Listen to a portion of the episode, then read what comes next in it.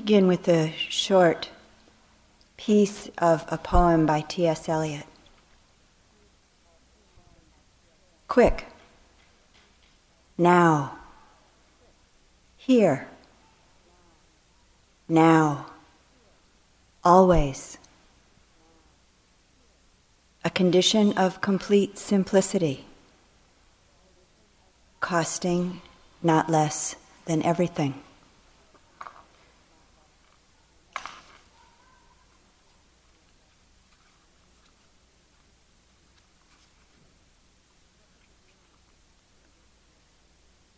So, what does it mean, a condition of complete simplicity?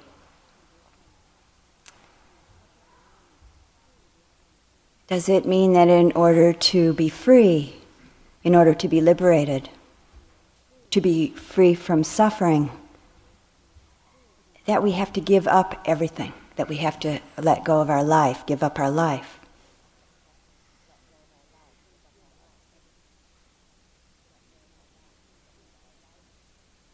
Does it mean that in our life, just as it is, in any given moment, either off the cushion or on the cushion, that freedom isn't possible unless we live in some very extreme, austere way?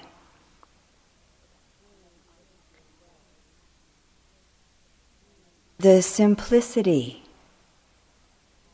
of here, now, always. Means really uh, the simplicity of simply being in this moment, at this time, right now, with things directly, just as they are, not in some imagined way, not in the way of seeing things, being with things through the sometimes many, many layers of conditioning, the many veils of conditioning that have accumulated over time.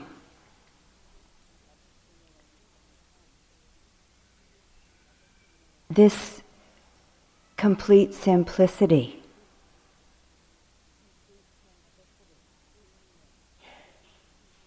of being with, seeing things just as they are now, here, in any moment, in this moment,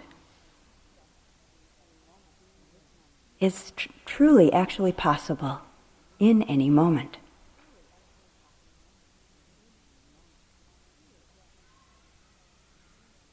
A moment of a breath, a moment of presence in the body the body as directly experienced sensation. Even in a moment of clear presence, in the arising of a moment of anger.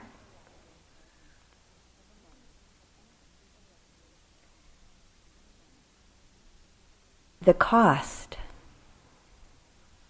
T.S. Eliot says, costing not less than everything. The cost, which is actually also the payoff, so to say, is, is the release, the releasing of all of the old conditioned ways, the filters, the veils that keep us imprisoned keep us imprisoned in our narrow, constricted relationship to this constantly unfolding, constantly changing miracle of life. It means the release, the letting go of the suffering that's inherent in our habit, our conditioned habits of constantly creating, becoming, reinforcing the very painful sense of a separate, static, seemingly solid self. So the cost, in that sense, is not less than everything in a certain way. And it is the payoff also a release from the prison of that very painful experience of separation, separate selfness.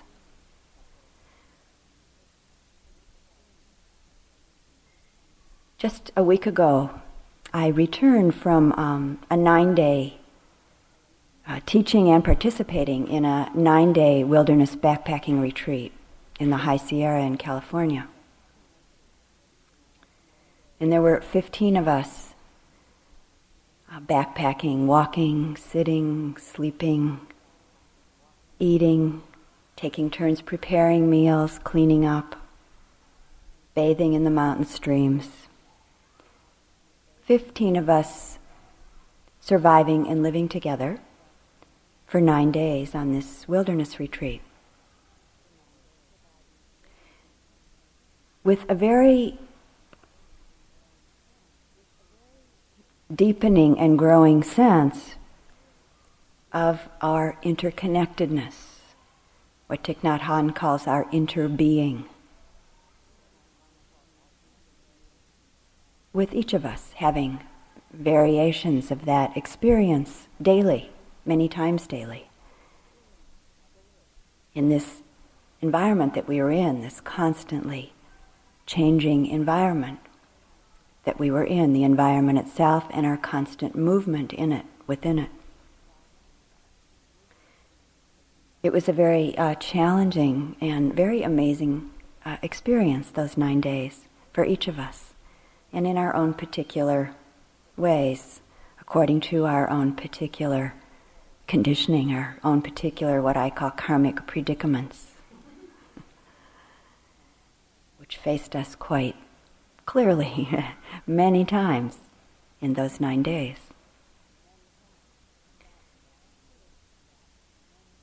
In that environment, high in the mountains, with uh, no other humans most of the time, lots of other life, but not human life. We were challenged over and over and over again. Challenged to notice and to step out of our habituated sense of who and how we imagined ourselves to be. We were faced again and again with our self imaginations on many levels. And we were often quite willing uh, to see through them.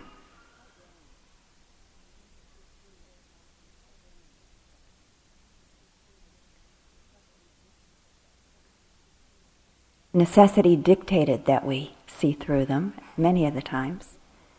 Uh, and sometimes, although it didn't seem absolutely necessary, we chose to see through them. Um, it's a place of uh, suffering when we don't take a look. We were living so closely together and so uh, dependent, interdependent on each other, that that was one of the conditions that forced us, uh, or strongly encouraged us, I should say, to take a look, to see through.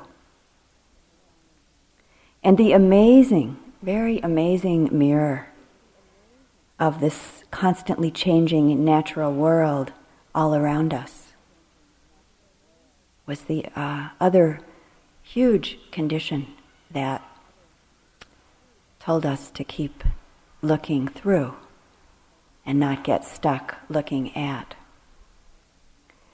We grew more and more into this mirror of the constantly changing natural world around us. We grew more and more into it. And knowing more and more directly, knowing more experientially, it's mirroring of our own nature, our own nature as nature. Great teacher.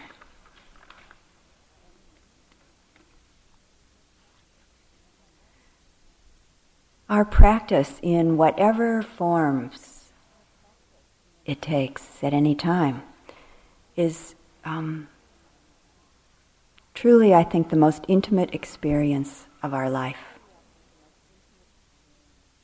This intimate experience with ourself, which as it unfolds becomes the deepest intimacy with all of life, with all things, all life. we meet the reflection of ourself, not the self that we think we are ordinarily or usually, or who we would like to become, that self we would like to become. But we meet in this most intimate experience, the reflection of our self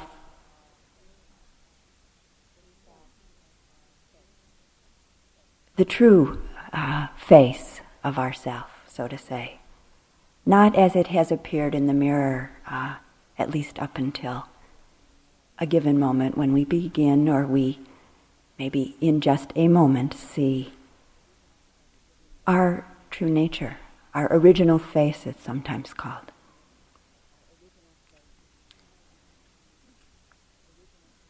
And this can happen in any moment of our life, in any form of practice. I'd like to uh, share a poem with you called Love After Love.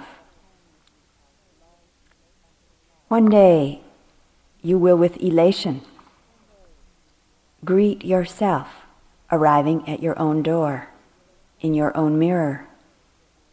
Each will smile at the other's greeting, saying, Sit here eat. You will love again the stranger who was yourself. Give wine, give bread, give back your heart to itself, to the stranger who has loved you all your life, whom you ignored for another, who knows you by heart. Take down the love letters from the bookshelf, the photographs, the desperate notes, Peel your image from the mirror. Sit. Feast. Feast on your life.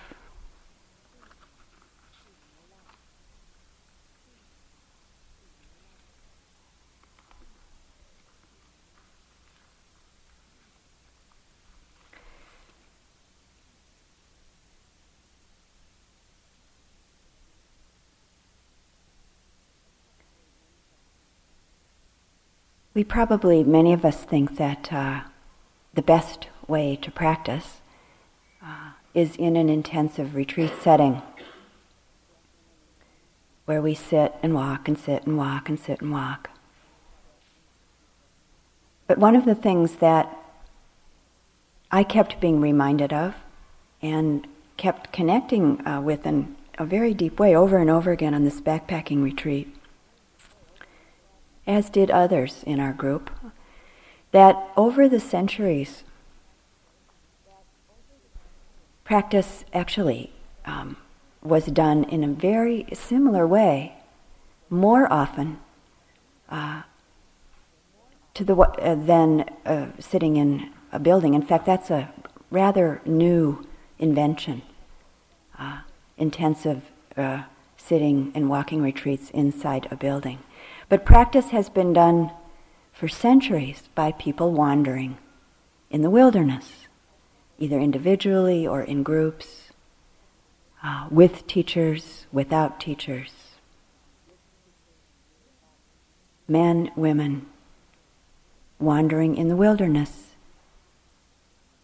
engaged in survival in that uh, natural world, and practicing, paying attention practicing that most intimate of possibilities, coming to know oneself completely, no parts left out, so to say.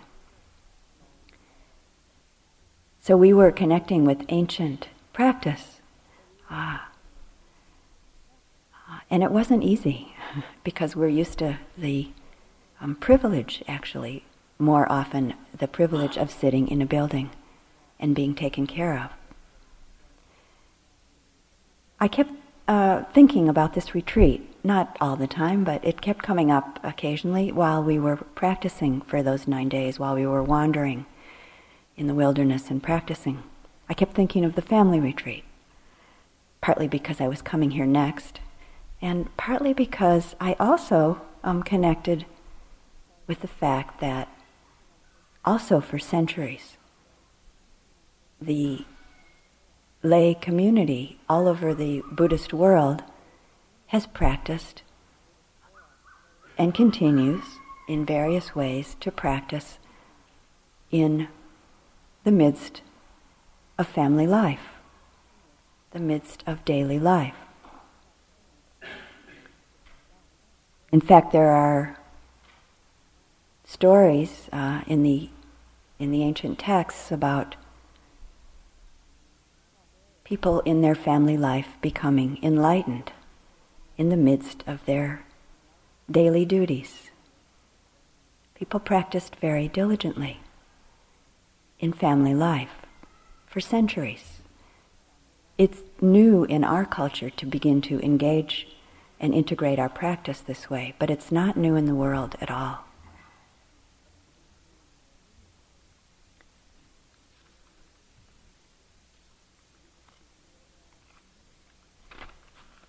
So, as the 15 of us were traversing the challenging terrain of the wilderness world, occasionally I thought about the practice of traversing the challenging terrain of family life and parenting. Uh, it's equally uh, as much a challenge with all of its beauties, joys, delights, difficulties. And it is a very powerful mirror, all the parts of it, uh, for our own conditioned responses, reactions. And in a sense, um, as was the backpacking nine day retreat, family life, daily life, um, parenting life is like a magnified, it's like a magnifying glass. It condenses, uh, if we're willing to look, uh, all of our habits and all of our possibilities.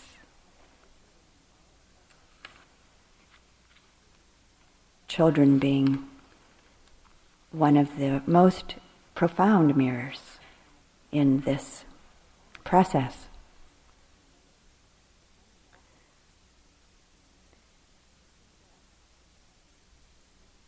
I think that at least some of us, or maybe all of us at times, um, have assumed that the specific factors or uh, conditions, we might say, qualities of mind, um, of heart, that lead to waking up that lead to the deepest understanding are really only available available to and present within uh, those that live in a very secluded, very austere uh, way.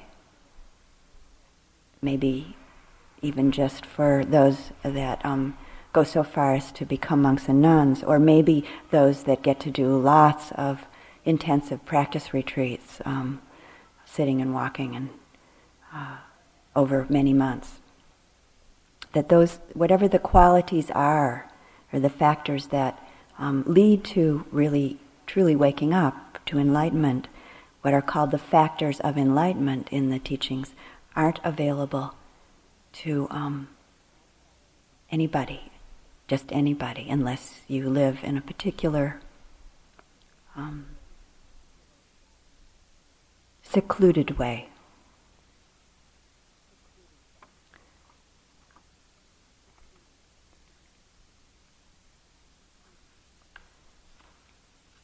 But that's just uh, an imaginary thought.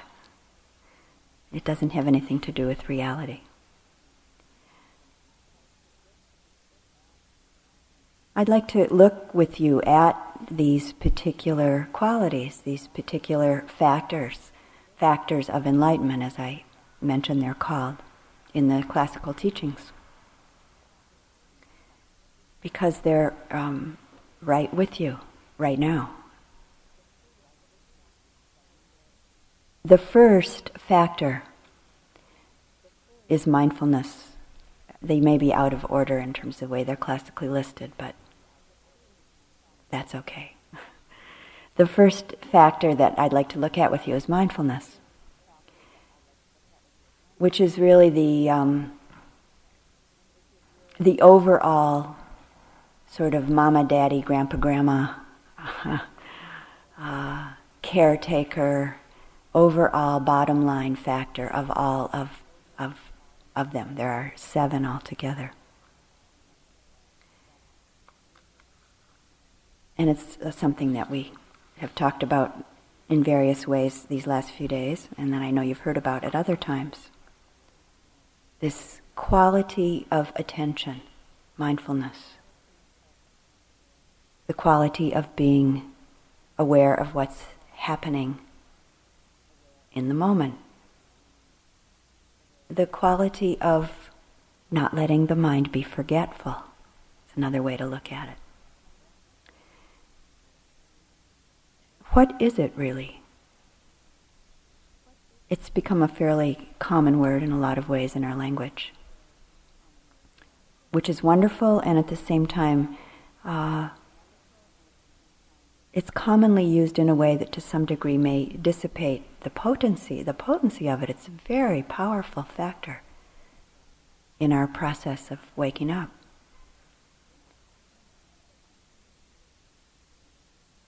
Mindfulness is a particular relationship to experience. It's a non judging, non manipulative, non grasping, non rejecting orientation to the present moment, to any and every present moment, potentially. That's a, quite a, an amazing relationship to the present moment, which is not so easy, but we have to, so we practice it. A non judging, non manipulative, non grasping, non rejecting orientation to the present moment.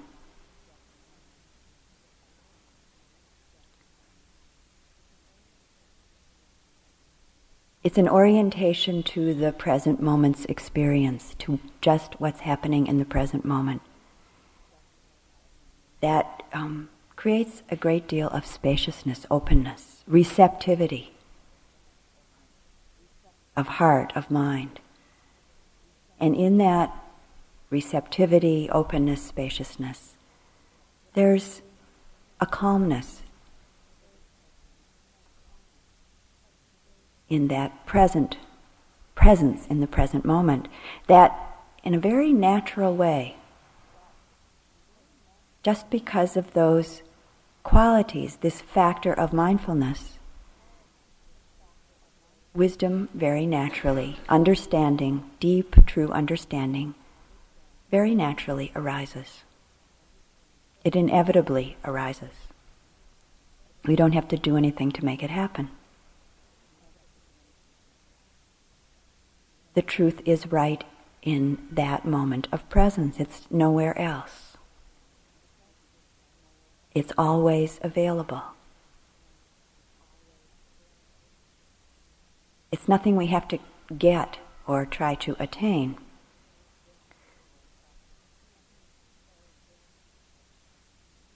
So, costing not less than everything might mean that we let go of our ideas as to mind and body experience. Let go of our ideas about that. And just simply practice presence, be present. The mindful relationship to the moment in itself is an expression of the truth.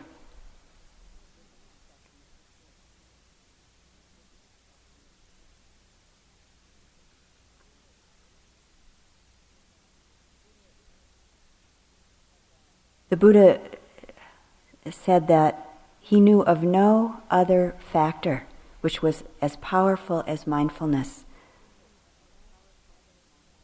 for the cultivation of what he called wholesome states of mind and the diminishing of unwholesome states of mind. No other factor which is as powerful as mindfulness for waking up to the truth of our heart, the truth of the nature of things, which is a wholesome, healthy, the healthiest place we can live in and out of.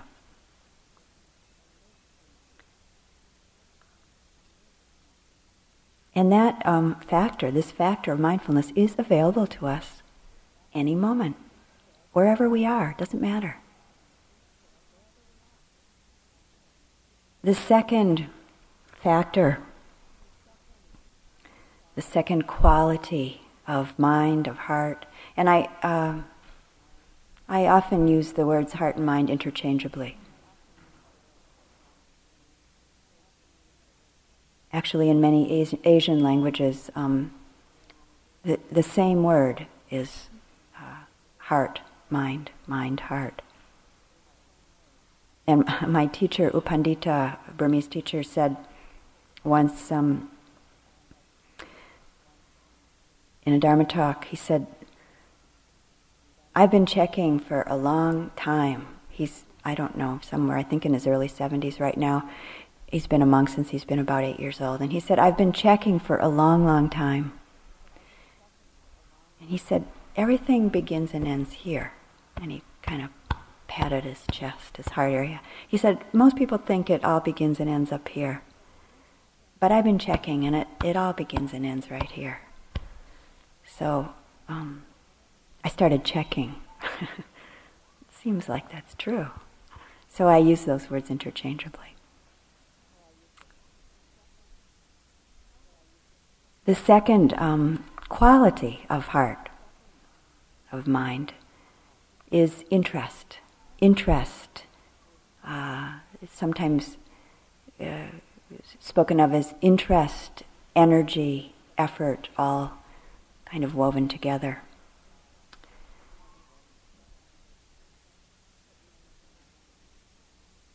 quite recently, my youngest son, who's 31 um, and has a year and a half old child, told me um, that the most important and most interesting thing in his whole life, and that he seems to have found as yet in his whole life, up, up to his up to this 31 years, is um, his experience and his uh, wife's experience. Both, both of them feel this way, both individually and together, in um, raising their son, their year and a half old son. He said he's never found anything so interesting. Uh, my sense is that um, probably many of us in this room feel that way, at least at times that it is the most interesting thing we are doing. It's fascinating, absolutely fascinating.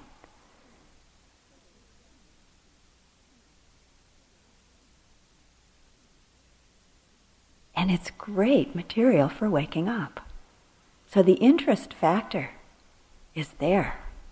It's there a lot of the time.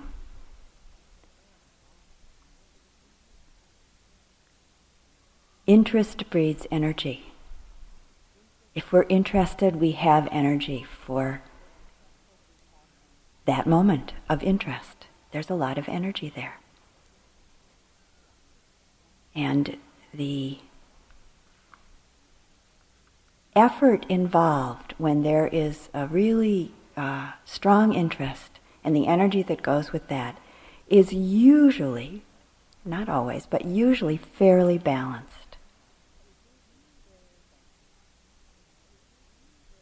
We often have to learn, though, both in our daily life and uh, practice in daily life and our sitting on the cushion practice, how to balance that effort. Um, so that there's just enough, not too much, not too little. And when I uh, think about it in terms of my own experience, it's not about efforting, that, that sort of striving, efforting uh, uh, quality that we all know. Which actually, in that uh, relationship to any given moment, is a contraction around that moment. That efforting quality. It's a kind of grabbing and contraction within our physical being, our mind. Uh, and there's no space to be there to see clearly. So it isn't efforting. But it's this balance that we, we really know inside of ourselves that we can feel. It's almost like there's no sense of trying, but there's a lot of energy and interest, and we're there. And when that's uh, when that happens in, in at times in our life, we know it, and we learn as we pay attention to, with this overriding factor of mindfulness, to relax a little bit when there's the contraction of efforting. To maybe give it a little more attention when there's not enough energy. Look a little more clearly. Take a breath, open, and pay more attention to bring up the energy, open up the interest.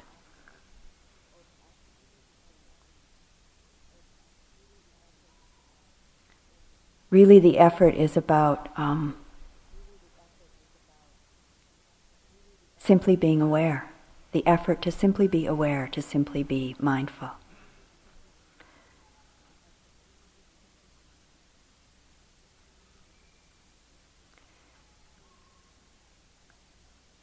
The next uh, quality of heart, of mind, is investigation, exploration, the interest and energy and mindfulness to actually look and see what's truly happening, not what we think is happening or what we imagine is happening or what we hope is happening or not happening, but what is actually occurring.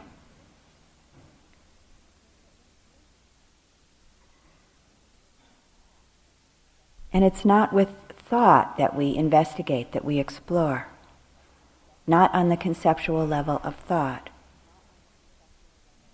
but with uh, this place of non judging, non manipulative, non grasping, non rejecting orientation to the present moment. In that place of spaciousness of mind. How is this happening? How's it working? It's a kind of intuitive relationship of experiencing it, uh, ex- experiencing what's happening um, directly, not trying to uh, analyze it or figure it out. And often it's um, nonverbal, sometimes spoken about as pre-verbal experience. And again, uh, I find found my children, find my grandchildren really great teachers in that kind of direct exploration or investigation of the moment. just being there. And they're uh, often, uh, especially young children, um, direct connection and involvement, um, and often don't have the words. But there's um, clearly a process of exploration going on and understanding, nonverbal and maybe pre-verbal understanding of what's happening. Tremendous learning going on.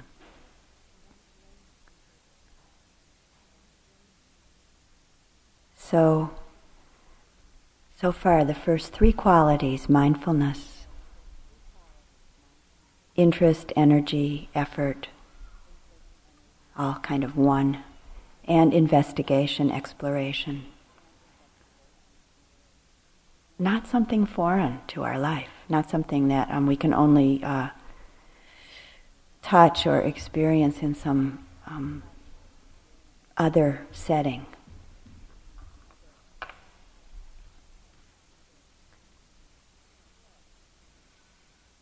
The fourth quality of heart of mind is concentration, this uh, focusing power of our attention. The gathering in of this uh, energy of our attention or potential energy that's so often scattered and dispersed in so many different directions. The ability to bring our attention into just one point in one moment. We don't have to look ahead to the next 10 or 20 or hour or days, but just in one moment, bringing our attention in, gathering in all of this dispersed energy. It's a great power of mind. And we do it all the time, actually. We're called on um, in our in our parenting to do it over and over and over again. It's a necessity. It's one of those uh, circumstantial necessities to gather in to a very focused place a lot of the time. And it might just be for moments at a time, but many times. So we practice it a lot. We practice it a lot. I think we don't think we do, though. But we do.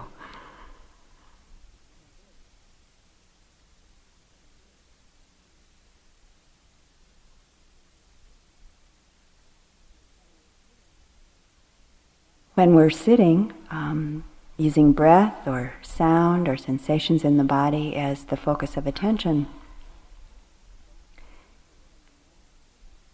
we have to do it over and over again because in a split second or in five minutes or in three breaths, our attention is gone. But the more we notice that it's gone, or every time we notice that it's gone, actually, um, it's back again in that moment of noticing. And so the, the focusing power, this power of attention, of one pointedness, is strengthened every time we notice that it's gone off, because then it's back again.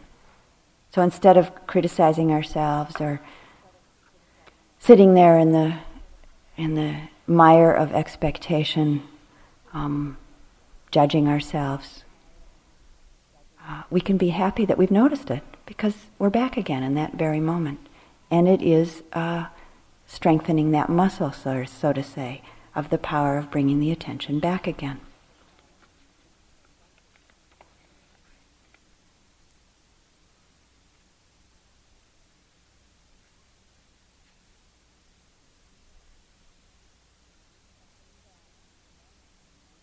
In that moment or moments or however long we are focused, there is a sense of ease in that. You feel there's a relaxation in that. There's a sense of uh, a calmness, a kind of stillness inside. Resting for a moment in a breath, resting for a moment in something your child is speaking to you or uh, touching you or walking as you're walking with yourself, with your child. Resting in that activity, resting in that energy, resting in that moment of presence. And we all know that there's, there's a, a kind of ease and calm that we like. We like that. And along with that comes a kind of joy. And I, I, mentioned this morning in the parent group about being with my granddaughter. Um, it had nothing much to do. The, I, I, spoke about a joy, a kind of uh, uh, big uh, joy, and sometimes a big pure joy. Uh, that doesn't really have anything to do with what we're doing, but it has to do with the presence that focus of attention and being with directly uh, her in the relationship. The joy is in the presence. The joy is in that moment of focused presence. There's a kind of lightheartedness.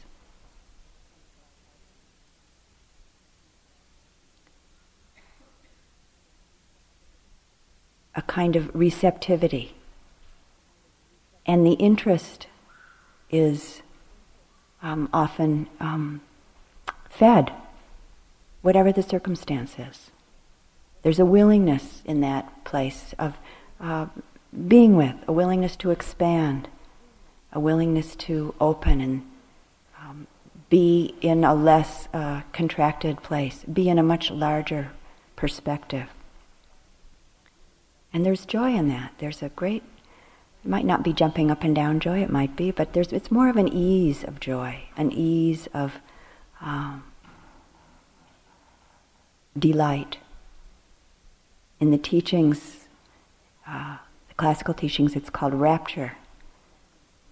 And sometimes we feel it in our body. There's a kind of tingling. Sometimes we feel goosebumps when we're uh, in that place. We've all felt it.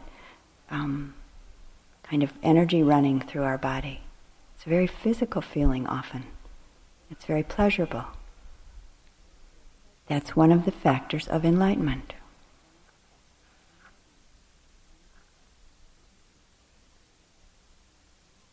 So we have mindfulness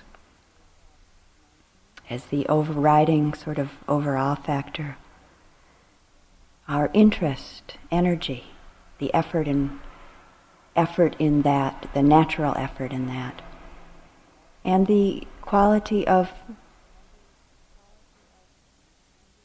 investigation, of exploration. And the focusing of our attention, which, as that uh, power increases, it allows us to be present more often and to see more clearly. They go hand in hand the calm and the sort of ease of body and mind, and the joy that comes with that, with the interest and the ease of simply being present, all um, feed each other. It's this process of uh, kind of like a snowball. It all feeds itself and each other all factors of waking up available to us at any given moment, in any given place, any experience. The last factor, the last quality is equanimity or balance of mind, balance of heart, an even mindedness And I sometimes um, think of this, and actually, when I give instructions, sometimes, as I think I did this morning, I say sitting like a mountain. I think of a mountain that uh, there's so much happening on a mountain. Life uh, uh, being born and dying, and um, all kinds of uh, weather, uh, storms and sunshine and heat and cold and uh, all kinds of creatures with different energies running all around on it, um, burrowing into it, eating off of it. Uh, and the mountain just sits there. It just sits there. And all of this life is happening. So when I say sitting like a mountain, that's kind of the image that eh, it doesn't have to be such a. As you're sitting there, there's just a sense. It doesn't have to be a real uh, uh, intellectual uh, play of images, but just a sense of that strength, that simple presence, that just being with all that's going on. That place of balance, equanimity. That place of unwavering presence that we experience every now and then.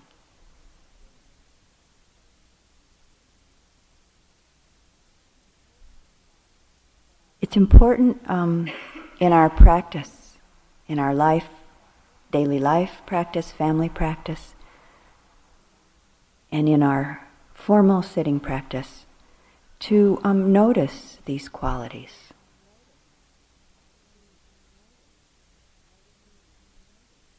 Noticing them actually um,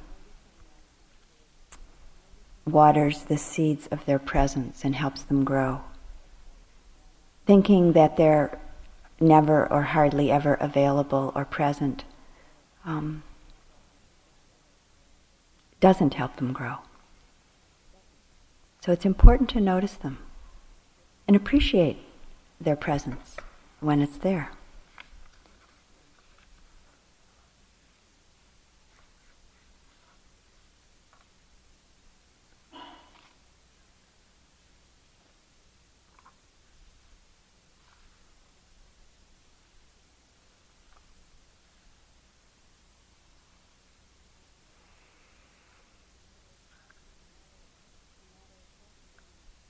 No matter what the terrain of our practice,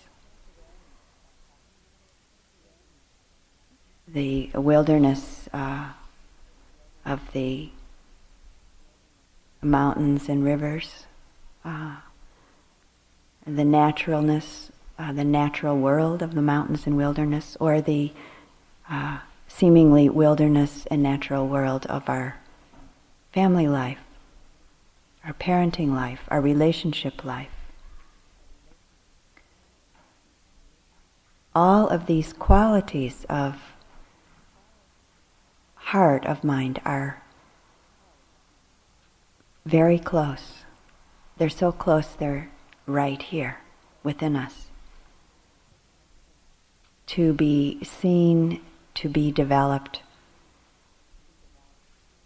to be appreciated uh, at any given moment.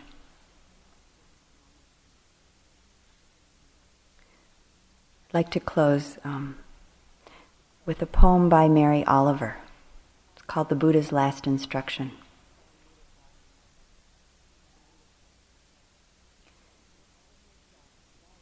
Make of yourself a light, said the Buddha before he died. I think of this every morning as the east begins to tear off its many clouds. Clouds of darkness. To send up the first signal, a white fan streaked with pink and yellow, violet, even green. An old man, he lay down between two sala trees as he, and he might have said anything knowing it was his final hour. The light burns upward. It thickens and settles over the fields. Around him, the villagers gathered and stretched forward to listen. Even before the sun itself hangs disattached in the blue air, I am touched everywhere by its ocean of yellow waves. No doubt he thought of everything that had happened in his difficult life. And then I feel the sun itself as it blazes over the hills like a million flowers on fire.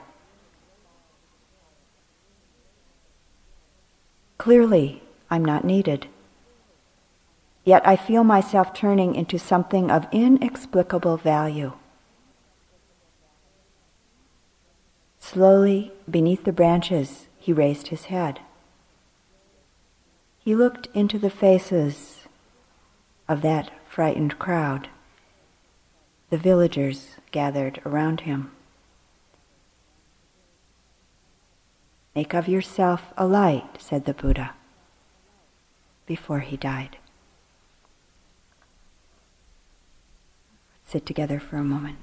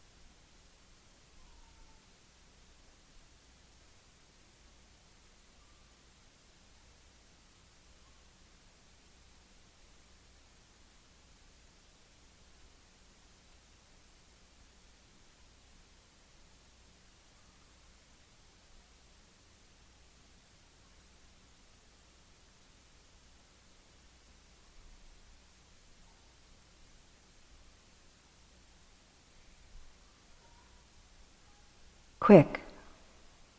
Now. Here. Now. Always. A condition of complete simplicity, costing not less than everything.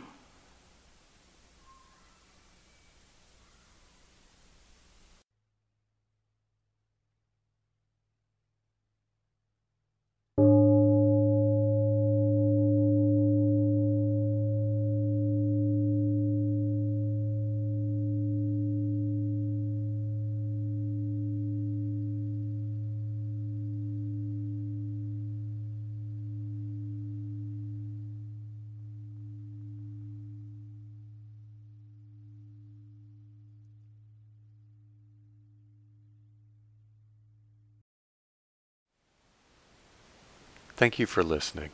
To learn how you can support the teachers and Dharma Seed, please visit dharmaseed.org slash donate.